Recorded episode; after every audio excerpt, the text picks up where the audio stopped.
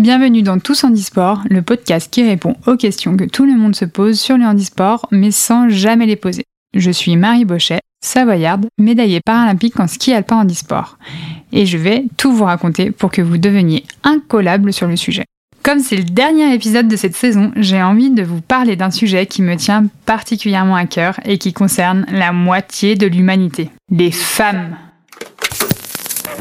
Et oui, les femmes dans le handisport, ça donne quoi? Notre temps est arrivé.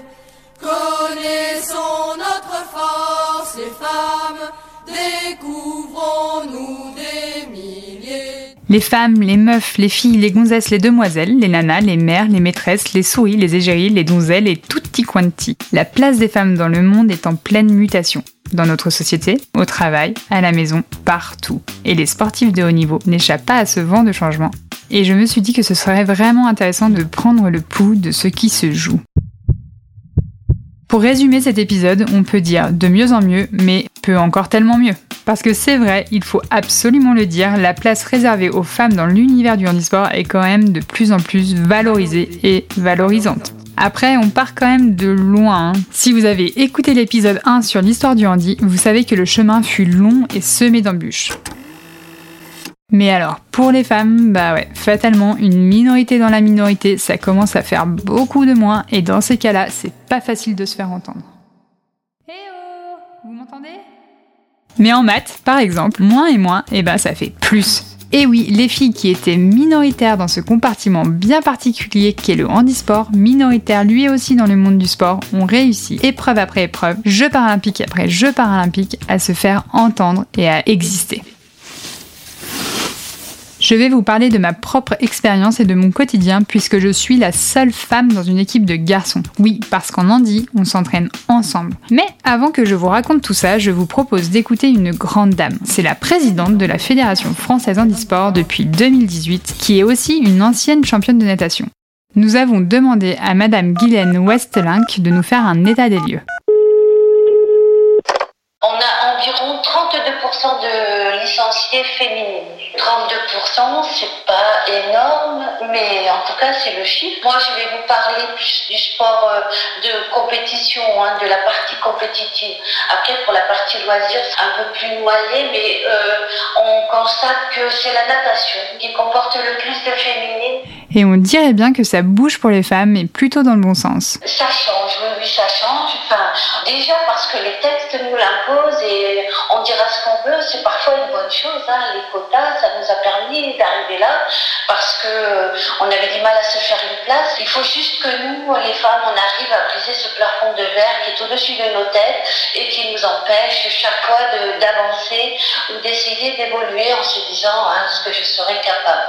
Ça, c'est une question que se posent beaucoup de femmes et très peu, je pense, la gente masculine. Ça, c'est clair. Il faut vraiment qu'on arrête de se mettre des barrières mentales, les filles. Guylaine m'a confié également vouloir placer la féminisation au cœur de ses priorités pour le handisport. Oui, c'est aider euh, à faire des sports collectifs, un sport qui se féminise. Les déficients visuels y arrivent. J'aimerais que les autres types de pathologies, comme le basket, en plus de filles euh, qui fassent, qu'on ait des équipes de filles qui se rencontrent. Ça, c'est un projet. Et le deuxième projet, c'est d'arriver à pouvoir faire des champions des personnes en situation de grand handicap. Et alors, une fille en situation de grand handicap qui serait athlète de haut niveau, c'est des niches où il y a des médailles à prendre et ça, c'est vraiment mon objectif. Et cet objectif, il est déjà pas mal rempli. Les quatre grandes instances françaises qui gouvernent mon sport, Andy et Valide confondus, ont toutes des présidentes FFS, FFH, CNOSF et CPSF.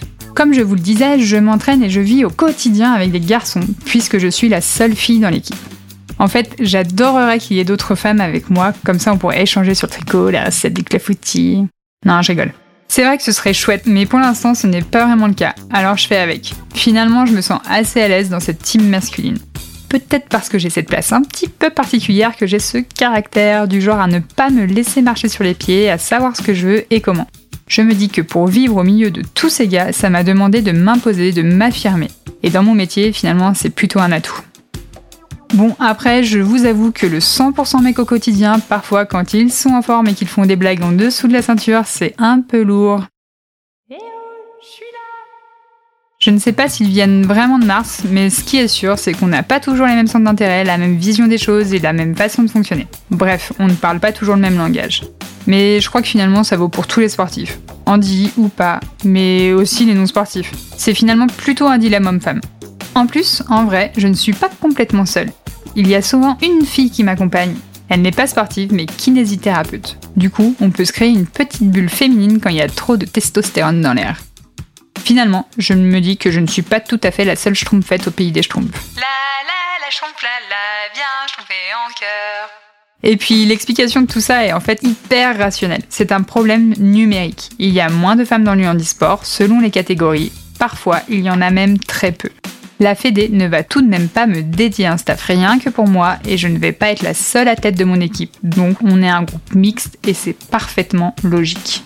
Ce qu'il faut en revanche, c'est encourager les femmes à faire du handisport et à avoir de vraies carrières. Mais ça pose des questions beaucoup plus vastes qui dépassent largement le microcosme des athlètes de haut niveau. Comme par exemple, ben, comment peut-on mener sereinement de front sa carrière et son désir de maternité? Ça, c'est un vrai sujet. Et c'est un sujet qui vaut sur des skis, au bureau derrière un ordi, quand on monte sa boîte ou quand on veut voyager. Conjuguer parentalité et carrière, c'est beaucoup plus simple pour les hommes dans tous les domaines. C'est un fait, mais c'est un sujet qui nous demande à tous et toutes de se réinventer. Pour que les choses changent, et c'est en cours, on s'en réjouit. Depuis peu, la Fédé prend ça en compte et permet aux athlètes qui souhaitent avoir un enfant de ne pas forcément abandonner leur carrière et de pouvoir revenir dans le circuit après. C'est une belle avancée. Il y a un autre sujet qui peut paraître anodin mais qui est un vrai sujet, c'est celui des menstruations.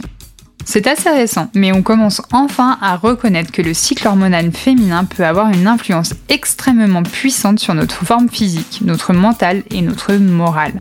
En fait, c'est pas du tout la même chose de s'élancer sur une piste de ski ou d'athlète si on est à J-1 de son cycle ou à J-15. C'est pas non plus la même chose de te lancer en te sentant toute triste et toute molle comme une serpillière.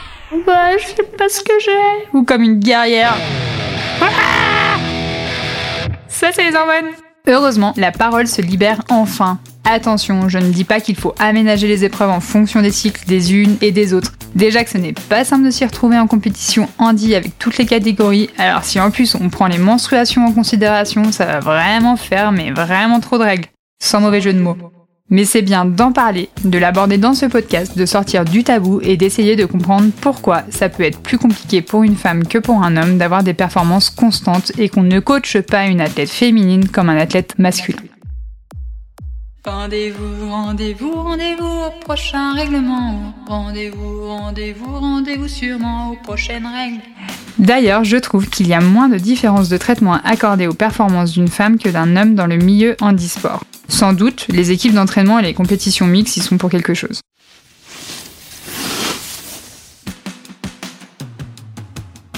Bon, bah on en a dit des choses sur le handisport et les femmes. J'espère que cet épisode vous a plu et que ça vous a donné envie de vous pencher encore un peu plus sur cet univers palpitant et excitant du handisport. Soutenez toujours plus nos athlètes féminines. Je vous souhaite d'être fiers de vous si vous êtes une femme ou d'être fiers des femmes de votre entourage si vous êtes un homme. J'étais vraiment ravie de partager ma passion avec vous, de vous emmener dans mon univers à travers ce podcast. N'hésitez pas à ajouter des petites étoiles sur votre application de podcast et à très vite sur les skis.